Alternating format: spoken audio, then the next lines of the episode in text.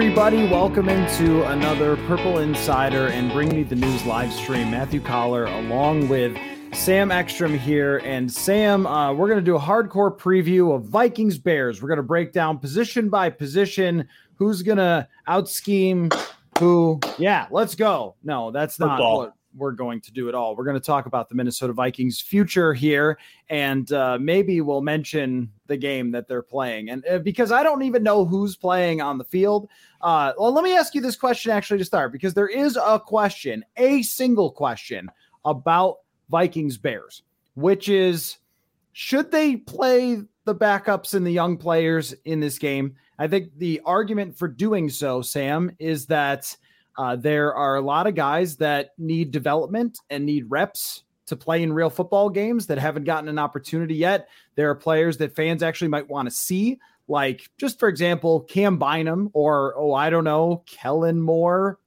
Uh, that caused quite the issue uh, asking about Kellen Moore the other night, but um, there's a case to play Kellen Moore, especially since look. If Wait, well, Kellen Moore is is that Kellen a? T- do you have a scoop? Kellen do you have a Mond. scoop on the next Kellen coach? All right, sorry. Oh was, my goodness! I was thinking about breaking Kellen, news. Yes, I was thinking about coaching candidates of Kellen Moore. We'll get to that later. That pertains to my game. I am sorry, Kellen Mond. Uh, no disrespect, Kellen Mond. I'm not Mike Zimmer. I'm not disrespecting you. But um, so Kellen Mond, I apologize.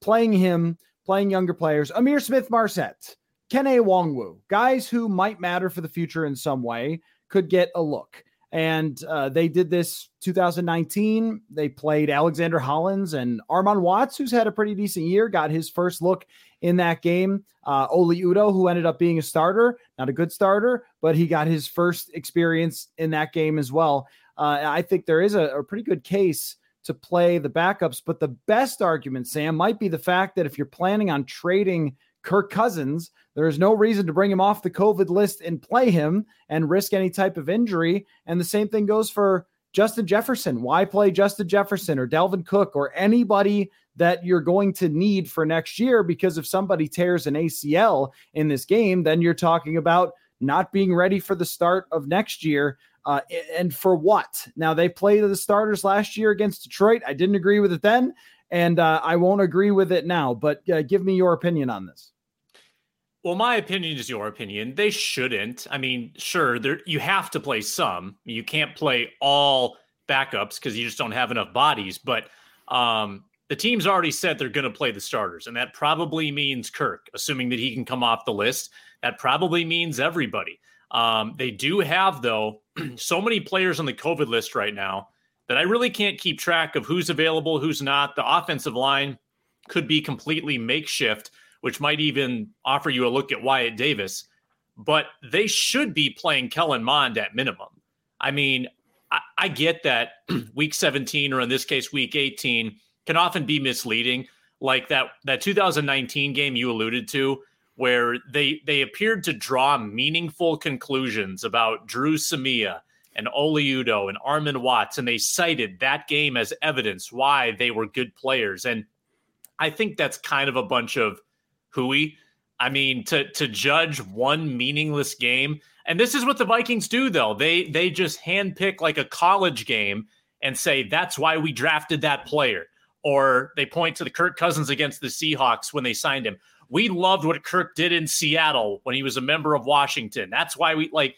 They kind of get fixated on small sample sizes, which is just an unhealthy way to evaluate. So, I'm not that caught up in like the the rookies need time but what you said is relevant. Like Kirk Cousins can't afford to get hurt. And I know he's not the injury prone type, but he probably shouldn't play. It probably is more valuable at the quarterback position, especially to to give them to give that rookie a look. Um, I'm not too concerned about really any anywhere else. Do do what you want. I mean, it doesn't matter either way to me that much.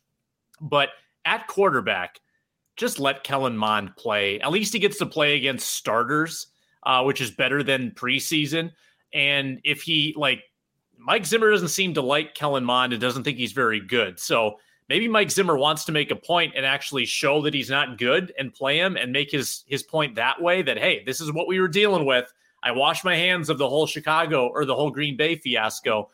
But um, that's the only thing that would kind of make this game compelling, right? If Kellen Mond was playing. Otherwise, what is there to get excited about? And and that was going to be my other point was at least you would give people some reason to watch. I don't think that anybody is going to show up to this game. In fact, if you have never been to US Bank Stadium and you're thinking about going to a game for the first time, what when will we do it? I don't know. Well, don't pick week 1 next year. That'll be really expensive pick this game because you're going to have preseason prices and you can see the stadium and there will be people in Vikings jerseys playing a football game down below. So this this is even better than the preseason because you're going to get the starters for the entire game and going to pay the same price. uh, but uh, realistically, um, I mean, I I don't know if I don't know if there's any case that you could actually make to Mike Zimmer, for example, that would be compelling to him if you said well, Mike, you know, the fans want to see Kellen Mond, even though, look, Kellen Mond is not the long term starting quarterback of the Minnesota Vikings, period. End of sentence.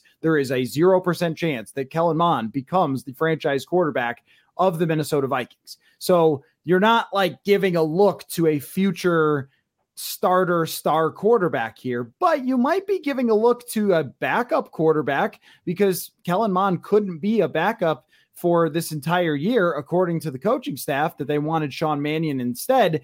And it's pretty cheap to have a third round backup quarterback if he has a little experience and plays halfway decently to look like maybe you could trust him in a real NFL game, which is about the bar that you set. I mean, you see how backups mostly look around the league. If you could at least trust them to possibly win a football game and game manage their way through it or make a few plays, then that's a good backup. Well, if you can have him as your cheap third round pick backup who's getting paid, I don't know, $900,000, that just gives you a little more cap flexibility to put that money into other things as opposed to teams that have to spe- spend like $10 million uh, on a backup as I think Chicago is doing that with Andy Dalton. I think he signed like a $10 million deal. Mm-hmm. Um, it, it's worth it if you lose your starter and the $10 million guy comes in and wins a game or two, but you'd far prefer to have a young player uh, in that position. So there is that. But I don't think you could talk Mike Zimmer into, hey, Mike, you know, the fans are kind of done, or hey, you know, we're going to trade Kirk Cousins in the offseason. I mean, what does he care?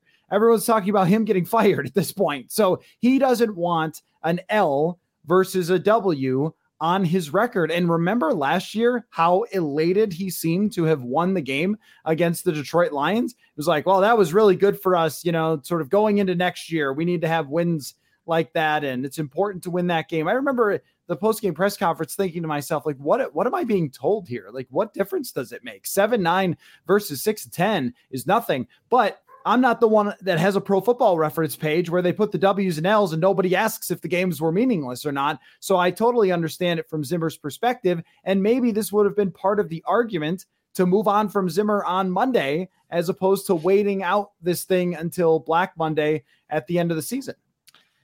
Yeah, um, the word gaslit comes to mind with regard to to last year's Detroit win. Congratulations, but um, Mike Zimmer is the this is fine meme right now.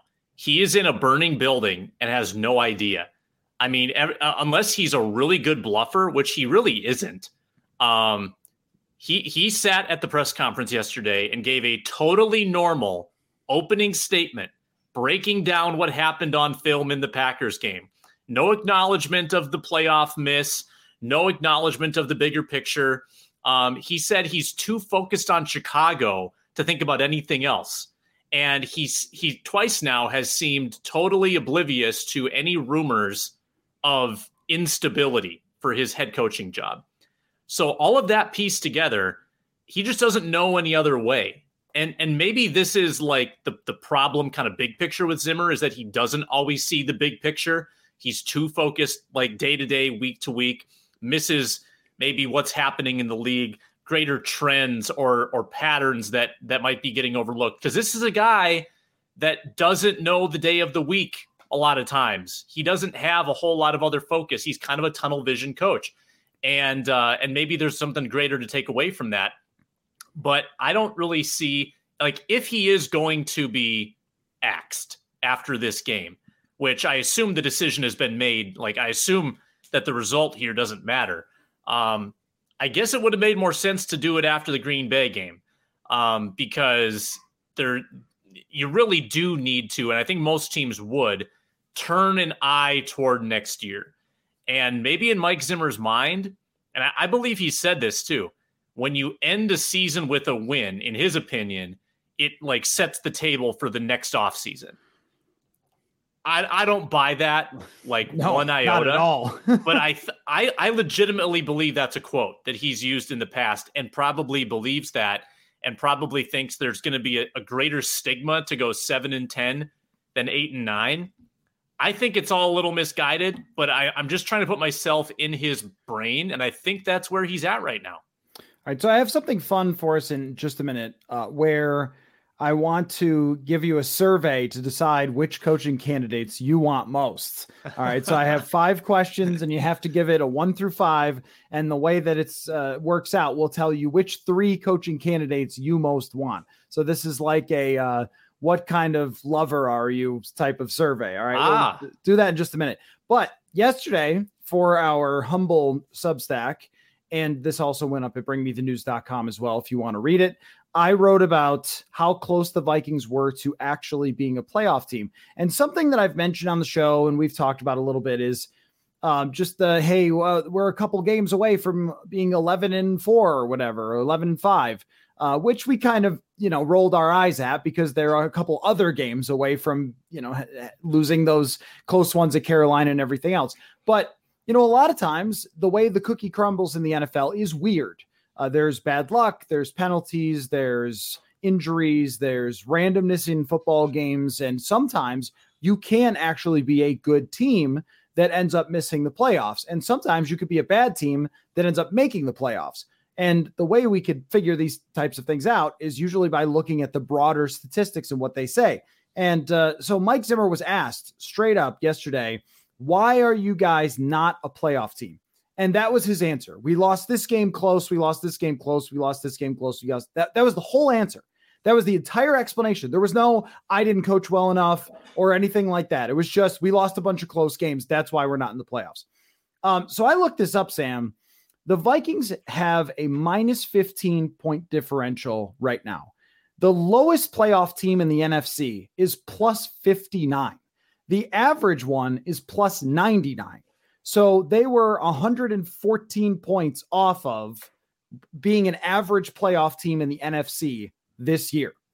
This team was not remotely close by any statistic. Their offense scored fewer points than any other offense that's in the playoffs. Their defense allowed more points than any other team that's in the playoffs. They, in terms of yards per play on offense, were worse than any other team that's in the playoffs in terms of PFF grades for their offense and defense. Their offense graded slightly higher than Arizona. Their defense graded worse than every other team. I mean, this, and I even looked like, well, what if I sort of flipped? What if Kirk had played against Green Bay and I flipped that one, the score, and the Vikings blew out the Packers? You still would have been off by about 80 points for being a playoff team. I think that that right there, if we're talking about things that encapsulate Mike Zimmer, the the preposterous excuses and talking around things and not just acknowledging what has gone wrong has become one of the biggest frustrations I think for us as um, carriers of truth, purveyors of truth.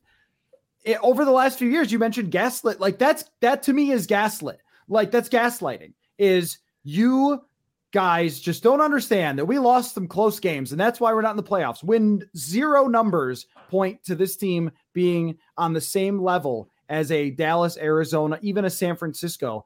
And I, I guess I, I, just I needed to write about that because I've gotten so exhausted of hearing it. And then you kind of hear it in other places, people saying, well, that Vikings team was real close. There isn't anything to actually suggest that they were. Yeah, let me just hit hit Zimmer with a rebuttal what if Greg Joseph doesn't make an absurd field goal against Detroit? What right. if you lose a coin toss against Carolina? What if Pat Freiermuth hangs on to a ball in the end zone? You, it can go both ways, and you could be four and twelve by that logic. Um, that's that's craziness. I mean, that just doesn't it doesn't add up. There hasn't been accountability taken for the defense, and you you know what?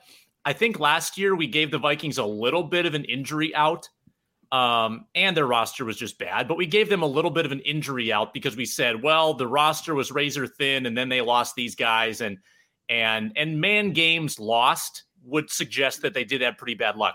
Looked at their man games lost today, which is you know just the for those that don't know, it, it takes into account the quality of the players you lose, how long you lose them for.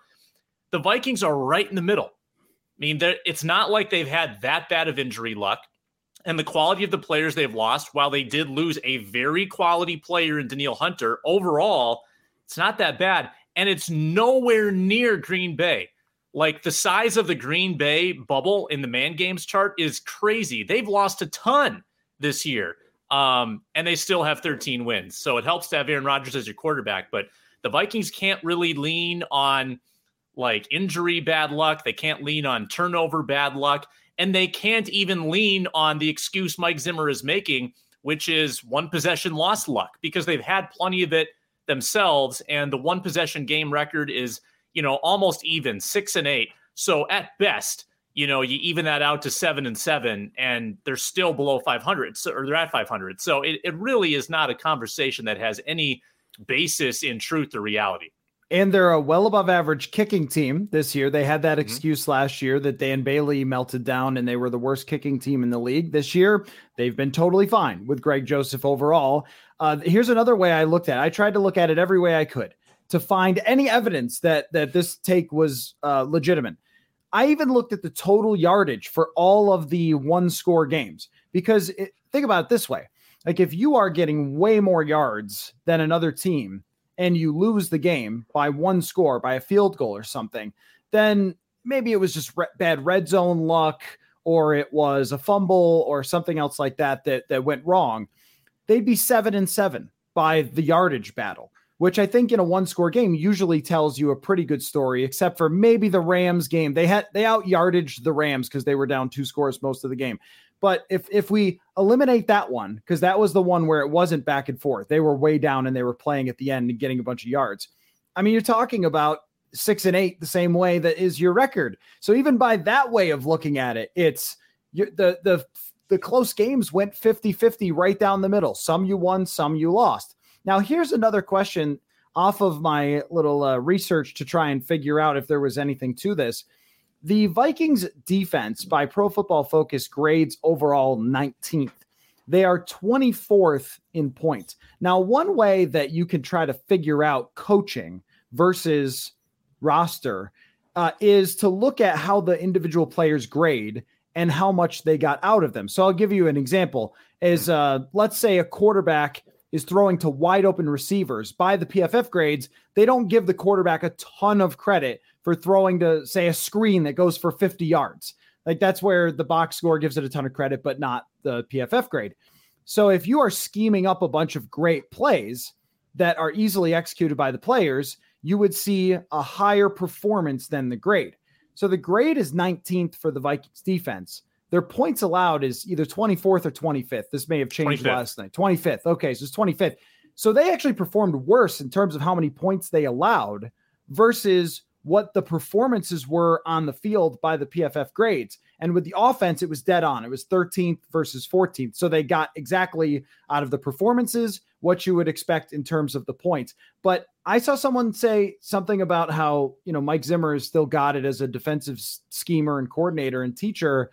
I, I just don't think that that's the case. I don't think that over the last two years he has gotten more out of eh, it's either less or exactly on. And the reason that you have him is to get more than you have.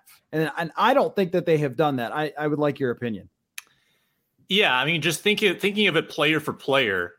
Um, let's look at the acquisitions. Did Patrick Peterson go back to his All Pro form? No.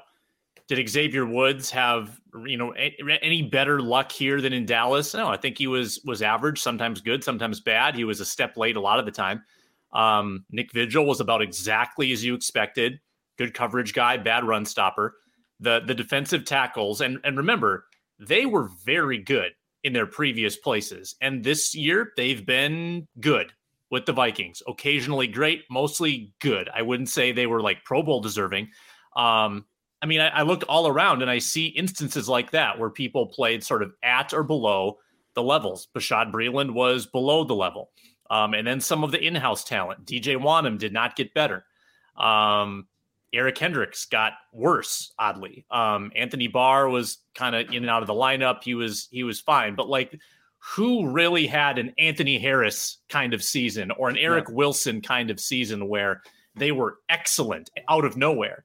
Not really anyone. I mean, the best you can say is that James Lynch got a little better. Armon Watts got a little better, like, you know, fringe backups. So I'm I'm in full agreement with you that you know, if you look up and down this roster, there was very little overachieving. Um, the and the talent is, you know, in large measure brought to you by Spielman, and it's your job to make it better. And they brought you bad talent, and you didn't get them better, so it's sort of a two pronged failure there. Um, the run defense was bad. The pass defense was bad whenever it mattered. There's not one area that you can point to and pat yourself on the back. I don't see it, and that's that's Zimmer's side of the ball. Um, so great numbers by you to to support the premise that this is very much a seven and nine team.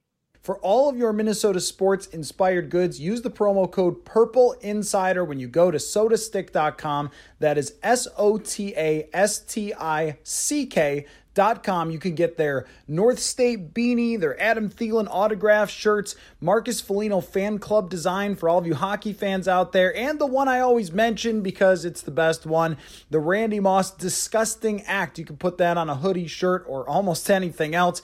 And plus, anything you want with skull on it, SotaStick has it. Again, that's S O T A S T I C K dot com. Perfect for gifts, and you can get that shipping free by using the code Purple Insider. Yeah, I think that um, the the sacks and the third downs are kind of the well, it looks like you know scheming up pretty well there. But I also think that the quarterbacks that they played against have as much to do with the sack numbers as anything else. Ben Roethlisberger, anybody watch last night? Oh my gosh. Like he's, I think he's worse than what Peyton Manning looked like at the end. Uh, I, Mike Tomlin, give him coach of the year for getting a plus 500 season out of that. That was gross. I, I think I, I mean there's got to be quarterbacks who are playing Division three who could throw 46 passes and get 120 yards in the NFL. Right? I mean they they have good receivers. That's the crazy thing is that um, you know that's how bad Roethlisberger is at this point. They sacked him a bunch of times. They sacked Justin Fields. He's a rookie who takes a ton of sacks. Like Jared Goff, I think they sacked a few times. Well, that's Jared Goff. He always does that. Uh, so oftentimes the sack totals have to do with what quarterbacks you're facing as opposed to um, how good you rush the passer, unless we're talking about individuals from, you know, like TJ Watt or something like that. Uh, I also let's can we play a quick game before we go to this uh, uh, the the coaching game? Is just like what happened to that dude is the game. Mackensie Alexander is a what happened to that dude. Of all the Vikings who have played in football games this year for more than 200 snaps, Mackensie Alexander is by far their lowest graded player, a 40 grade from Pro Football Focus, which is an atrocity. Uh, he allowed 117 quarterback rating into his coverage, 73% completion percentage. Like his previous numbers in the NFL were totally fine. And when they signed him, we went like, oh, good. Yeah. Okay. Mackensie Alexander's back. That guy can play. And he just was off the face of the earth. And I, I had two theories on this. Mm-hmm. The one would be that the teams they played use slot receivers a lot, use motion a lot.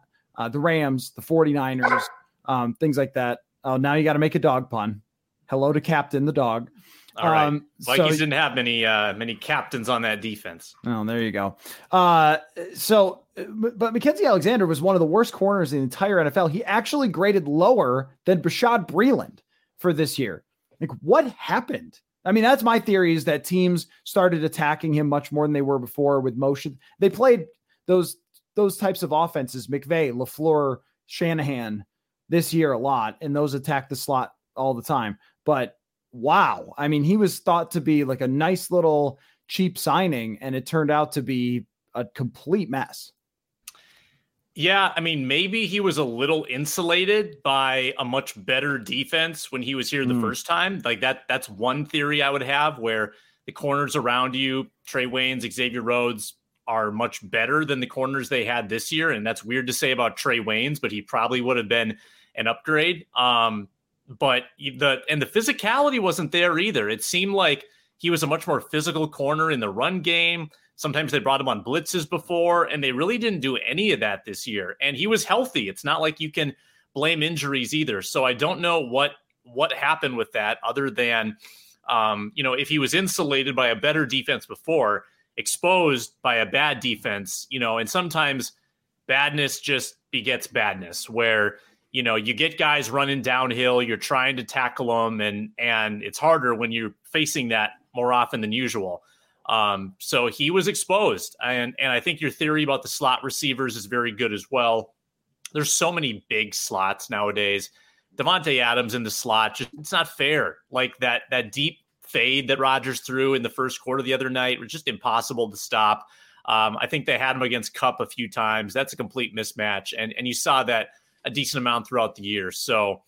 Uh, we, we, said before the season that of the three corners you signed, two had to be like hits, and I think you had two whiffs and one like single in Patrick Peterson.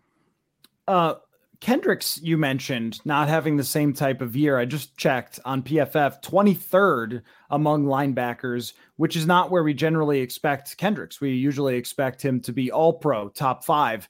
And uh, I look, though, what's interesting about Eric Kendricks, and this, when you talk about how defenses, like every player is impacted by every other player. Uh, this is a great example, I think, because Kendricks was sixth in the NFL in PFF grade in coverage. So elite as you would expect. Those are things that he can control in coverage. But in terms of run defense, one of the worst in the entire league. 43rd out of 49 linebackers, Eric Kendricks, that played, you know, X number of snaps to be a full time starter or maybe I didn't search it enough. But you know, 43rd is not where you expect him at all in run defense because he's a good tackler. But the fact that they could not stop anybody in the run game, I think there were a lot of guards coming at him full speed or tackles coming at him full speed that were not in the past when Linval Joseph was in there.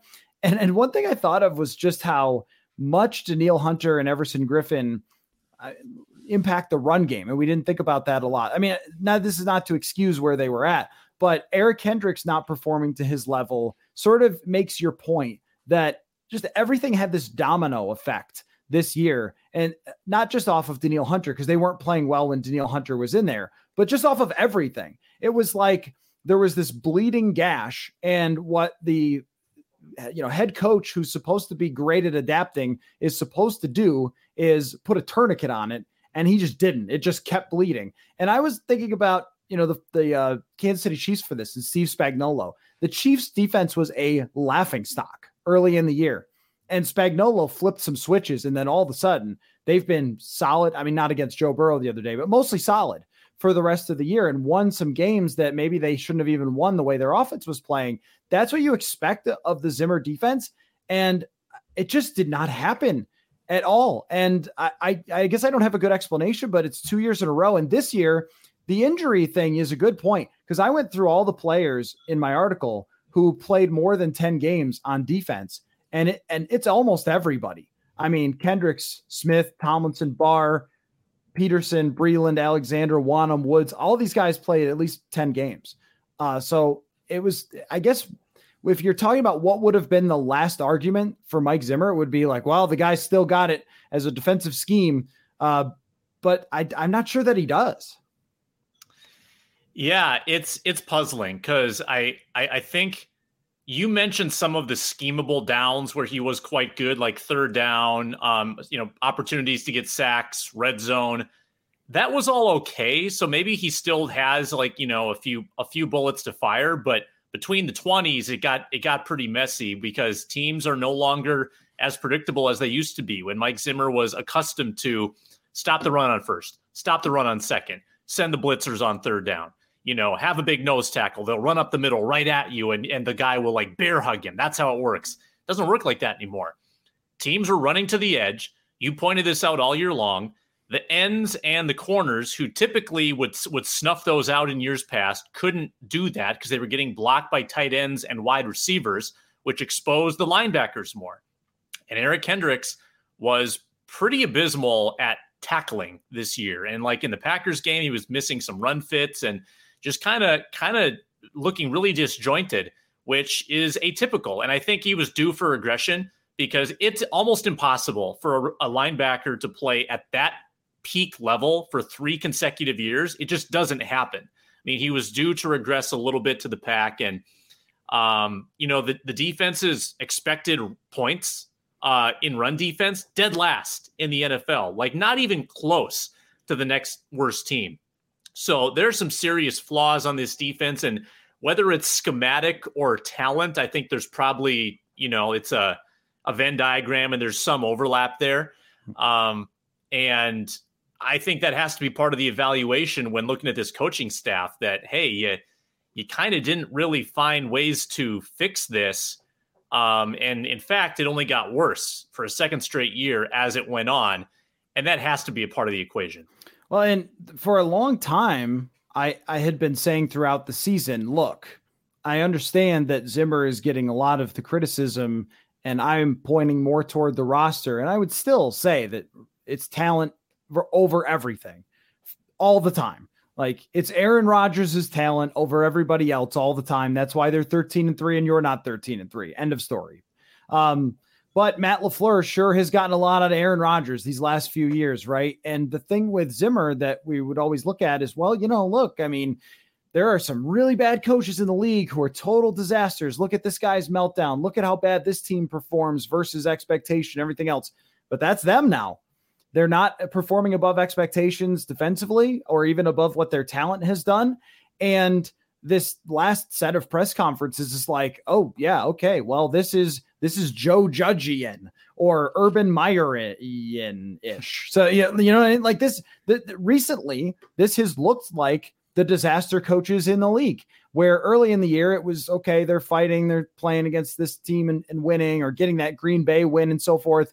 But over the final run of the season, which so often has been the case with this team, 2016, 2018, here we are again even 2020 where they have a chance to make the playoffs and then give up 52 points. It's like there are so many times where they look like they're coached by Urban Meyer as opposed to um, somebody who's supposed to be, I mean, somebody who is one of the longest tenured coaches in the league. And so that's where that defense that I had brought up throughout the year has disappeared.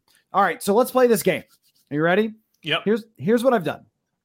I have five questions. You need to give me one through five, and I'll give you the parameters to how to decide that. And then your answers, what they add up to, will give you three coaching candidates, and you can talk about whether you like those candidates or not for the Vikings head coaching job, which, you know, we'll see if it's available on Monday. So let's start off with the first question How much experience would you like the Vikings new coach to have? Uh, less experience would be one, and more experience would be five. And of course, you can pick anything in between there. How much experience for the new head coach? And you play along at home. Feel free to send your answers. Can I use decimal points, Matthew? No, you cannot. All right, three. Also, how dare you? Uh, all right, the next one. Offensive or defensive minded coach, a one on that side is offensive, five is defensive. One. All right, so you're all is in there on an the in between coaches. for that? Really? Yeah, I think so. I mean, I think that it's like how much do you care about that? Is if you care, if you only want an offensive coach, it's one. If you only want a defensive coach, it's five. And if you're Mhm. kind of on, you know, in the middle, it's like two or three. See what I'm saying? You're gonna right, stick I'm, with a, one. I'm still one. Okay, one. Uh, would you like your coach to have worked with an elite quarterback before? Uh, five is absolutely yes. One is does not matter at all. Mm, two. Okay. Uh, do you want your coach to be from a legendary coaching tree or have worked un- directly underneath a coaching legend? Five is absolutely yes. Give me the legendary coaching tree. One is do not care about coaching trees. Three. Okay. And how enthusiastic would you like your coach to be? Uh, one is Mike Zimmer, and five is, you know, I don't know, Sean McVay. Yeah, I was gonna say McVay. Um, yeah, um, I hate saying three so much, but three. Okay, three. So let's find out where we're at here. So we have three, four, five, six, seven, eight, nine, 10, 11, 12. All right. So your coaching candidates, and I'll take you through all the different levels. Your coaching candidates are Byron Leftwich, Nate Hackett, and Kellen Moore. Now, here's what you could have end up ended up with. Uh, a five through a nine was Patrick Graham, Matt Eberflus, or Brian Daboll. Your 10 through 14, which is where you landed, Leftwich, Hackett, and Moore. 15 through 19 is Doug Pederson, Eric Bieniemy, and Josh McDaniels. And 20 through 25 was Pete Carroll, Dan Quinn, and I threw in Gary Kubiak because you know he may have been coaching the team anyway from Texas. I'm not really sure. Wow, uh, so, that is elaborate. Yeah. Oh, yeah. I spent some time on this, and I was like doing a bunch of practice ones. Like, if I say this, then where it will be. So you ended up exactly where I ended up as well, which is in 10 through 14. Leftwich, Hackett, and Kellen Moore. Uh, Leftwich is the guy that I've continually brought up because if you're handpicked to coach Tom Brady and then you win a Super Bowl with Tom Brady and you work under Bruce Arians, just one of the best, flat out best coaches in the NFL. I'm impressed.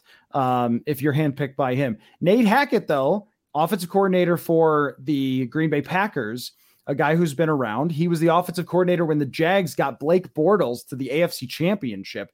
He is a five out of five on the enthusiastic. I covered him in Buffalo uh, when he worked with um, was it with Doug Marrone there? And then Kellen Moore, who you know. So, how do you feel about your group of coaches versus the other groups?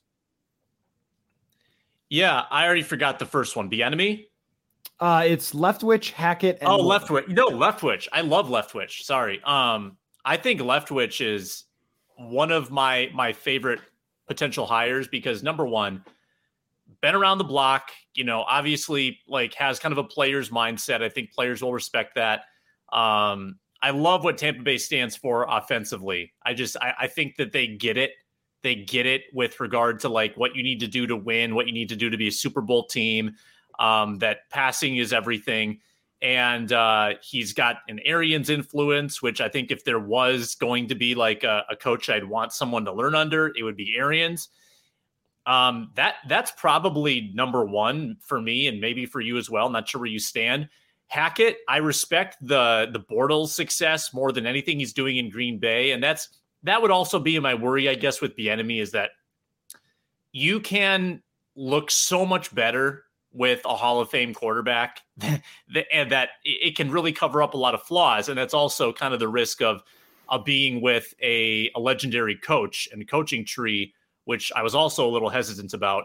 But um, I do like that Hackett has been under some different schemes, and I think that was sort of the the Kevin Stefanski like benefit is that he was with so many different coaches and learned from so many people. I think that's a good thing, mm-hmm. and I think that that's something that you can't necessarily have if you're you're super young like Kellen Moore, which would be my hesitancy on Moore. So if I were to rank those, I would go Leftwich, then Hackett, then Moore. Yeah, I agree. I'm just usually impressed by Kellen Moore's scheme offensively. And uh, that's the thing about uh, Byron Leftwich, too, is that when people talk about, well, you know, look, he's got Tom Brady. The end of Tom Brady in New England was not putting up the type of numbers that you would have expected. And then he goes to Tampa Bay, and their receivers are definitely better, and their offensive line is definitely better than what New England had. But they have let Tom Brady dictate what he wants to do there. And they throw the ball all the time. They are number one in the NFL in expected points added through the pass. And that's that's the ticket. Like once again, the top five in expected points added through the pass, which I I melted our stream's Wi-Fi by logging onto Pro Football Reference real quick to check. But oh yeah, they're all teams that you'd expect to win the Super Bowl this year. Like once again, that's going going to happen. So if you if you're hiring an, a, a head coach who's been an offensive coordinator I mean, that's the top thing you're looking at is how does this guy's passing scheme produce? Because I don't care how his running scheme pr- produces, honestly. Uh, it's how are you going to work with a quarterback and mold what you do specific to them? And that is what they have done in Tampa Bay with Tom Brady brilliantly. But I also think that with Dak Prescott, I mean, Dak Prescott doesn't really run anymore. He's a, still a playmaker, but he's not mobile as, as he was. And he's been playing that through that calf thing. And yet they just continue to throw the ball so effectively. And I think a lot of it is good receivers, which the Vikings will have next year, and then scheming those receivers open, which Dallas has done really brilliantly.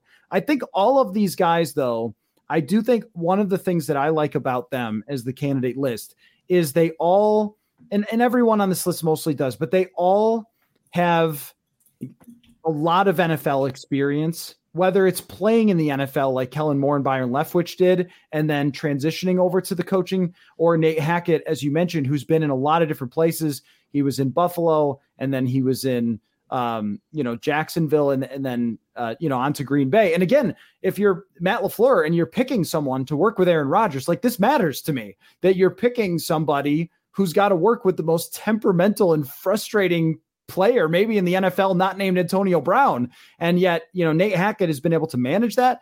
I mean, Mike Zimmer can't manage Anthony Barr, who's the most like low key, soft spoken player. And yet he found a way to manipulate him a few years ago. You can't have that anymore.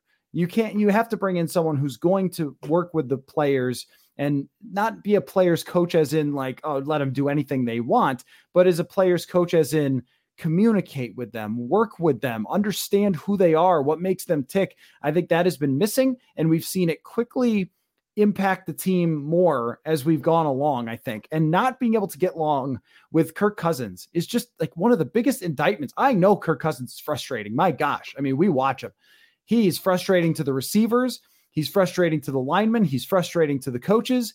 But as the head coach, you have to that's that's the goal is to get the absolute most out of that guy. And uh, that hasn't happened. So whether it's Cousins or it's a, a, younger quarterback, all of these guys, Leftwich, Hackett, and Moore, have pretty good cases um, to be able to get the most out of that player. What did you think of the next group, though? The more experienced group was Pederson, Bieniemy, and McDaniels. I am more hesitant on that group. I think Pederson is a very good coach. He won a Super Bowl. Um, Bieniemy has been around for a long time. I've always wondered why teams don't hire him. I don't think it's just because he's black. I, I think that there's some things in his past that are concerning. I, I'm not sure that he also sort of exudes that head coachiness to him that maybe some others do. I'm not saying he shouldn't be hired. I just wonder like if there's a little bit more to it than just um, hey, the NFL likes hiring the same kind of Joe Judge over and over again. Uh, but what do you think of that group? Yeah, um, I think I think you could get excited about any of the three and still have your hesitations too. I mean, McDaniels is the one who's got the flop with with Denver and insisting upon Tim Tebow, and and that obviously didn't work out. Some things came out. He had a weird head coaching style, so you're automatically a little nervous about him. I think. Uh, Bieniemy, you know, which I alluded to before it does make me nervous when Patrick Mahomes is the quarterback and you really can't do a lot wrong um, because it just it, that, that doesn't translate. Um, Doug Pederson had a bad relationship with his quarterback. What happened there? Like, so th- there are red flags with all of them, in, in my opinion. I thought Pederson, you know, obviously winning a Super Bowl helps your credibility tremendously, but then losing your job two years later, like I mean, most coaches that win the Super Bowl have like the endless leash. Um, so what happened there? How is that falling out that serious? Mm-hmm. Um, so I, I I question him too, even though my gut says that he would be like the most like kind of well mannered and he, his his resume is excellent, but I still can't get over that. So I, I'd probably be more willing to give Bieniemy a spin than any of the three. I think just because like let's see what he can do, and uh, and Andy Reid pretty good person to to be under as well. So even though I'm nervous about the whole Mahomes dynamic and how how it works when he doesn't have that, I think Bieniemy is my favorite of that group. Do you have an opinion there? No, I totally agree. Yeah. I mean, and, and realistically, like Bieniemy with what they've accomplished should have a head coaching job. I just it there I said that a couple of years ago on Twitter. Somebody reached out to me and said, "Yeah, you know, there's a, there's this or that for why that hasn't happened." Um, but I don't know that some of the things that happened in his past would necessarily um, you know preclude you from doing that and i also think the way that they've adapted offensively this year has been really impressive because the early returns on their offense this season were pretty bad and then they adjusted quickly to what defenses had adjusted to them and that's something that we've criticized the Vikings for not doing enough of. So yeah, I'm not like anti Bieniemy. I think that there are just some other guys uh, that I like more. McDaniels is an absolute no for me. Def- just definitely not. I mean, this this guy goes to a place and then says he's not going to coach there. But there's another point. There's another connection with Indy too. With Doug Pederson is Frank Reich is like a top five coach in the league, and he was the offensive coordinator in Philly. And then he goes to Indy and has had consistent success even with messy quarterback situations. Even Carson Wentz has not been that good this year, and they found a way to win a lot of games and overcome a bad start. Um, so you wonder like how much was Doug Pederson, how much was Frank Reich mm-hmm. because Reich is so good. Um, so maybe that, John DeFilippo too. maybe I don't know. Yeah. Well, considering Zimmer's relationship with OCs, I don't know. Uh, Ron poses a question in the comments about Kevin Stefanski. Now, I don't think Kevin Stefanski has any chance of being fired in, in Cleveland. However, uh, I just before we wrap up, give me your opinion on, on, what happened there with him because I follow some Cleveland Twitter, and mm. it seems that they want him now heaved into uh, Lake Erie like every other coach that they've ever had. But you know, I think um, that's that is actually the thing about the Vikings in this year and why you should be so frustrated. Because normally, when you miss the playoffs and all your numbers are bad, it means your quarterback was bad. The Vikings quarterback was not bad. He was not Mahomes. He was not great uh, but Baker Mayfield was horrible this year. And they ended up with about the same point differential as the Vikings, by the way. But that's what happens when your quarterback plays hurt and it's terrible and throws. What did they have in the graphic last night? The most interceptions since whatever year for Baker Mayfield. Like that usually makes coaches look pretty bad. To have your quarterback in a lot of games play really good football for the Vikings and lose those games, I mean, I'm not saying that that means they should stick with Cousins, but it's just like, wow, that just sort of the the two teams with one quarterback playing pretty well and you still end up missing the playoffs and the other one being atrocious and them trying to just find any way possible and couldn't do it with Baker. Um, but I, I, don't think that they should move on from Stefanski or anything else like that. I think that they should be looking to trade Baker Mayfield. Yeah, and the the brilliance of Cleveland's situation is is that they are not locked in. They didn't make a mistake with Mayfield. They haven't given him 160 million dollars, so they're fine. Like I, I think Stefanski's scheme when you're losing probably gets a little frustrating because it is on the conservative side, and and people like the passing offenses. And and I think that with a better quarterback, I feel like Stefanski is flexible enough that he would adapt that. Um, you know, they had the the Beckham stuff. Their wide receivers were hurt constantly. I mean, it wasn't just that Mayfield was bad, but it felt like he never had anybody to throw to. Like Landry was in and out, Peoples Jones was in and out, um, and obviously Beckham really never played. So great running game, great offensive line. There's a foundation there offensively. You just need to get the important positions figured out, which are wide receiver and quarterback. And that wasn't the case this year. And they still they could make the Mike Zimmer excuse too of close games they lost, and and we'd be a playoff team. They're not that far away. So I, yeah, I mean, how quickly Cleveland forgets where they used to be. Right? That's I, true. Yeah, yeah. Uh, so just yeah, to put a bow on that, I think um, it tells you just how much changes in football in a year because all of a sudden it was, hey, he's getting the most out of Baker. And then now it's Baker taking shots at Stefanski in the post-game press conferences and things like that. And like, yeah, okay. Uh, Baker is definitely one to look to blame other people. But that, it, hey, if they didn't blame each other all the time, maybe we'd have less fun covering the league. So I guess they could keep doing that. Uh, Sam, great stuff. Uh, fun as always. And if you want to tweet me at Matthew Coller or at Purple Insider, if you if you go back and take the survey – I can give you the questions one more time. It's how much experience do you want your new head coach to have? Offensive or defensive minded? Worked with an elite QB? Do you want him from a legendary coaching tree? And how enthusiastic do you want him to be? So if you want to send me those, it'd be fun. And if you're watching us for the first time here and you haven't listened to our show, normally Purple Insider, wherever you get your podcast, just type it in and uh, you will find us Apple, Spotify, all those things. And purpleinsider.substack.com is where you can find our daily newsletter. And one, just one more, uh, our work is also featured on Bring Me the News. So mm-hmm. thanks to Bring Me the News as always for hosting us. And boy, the next time we talk on this thing, there's going to be a lot to discuss. So thanks for your time, Sam, and we'll catch you all later. Thanks.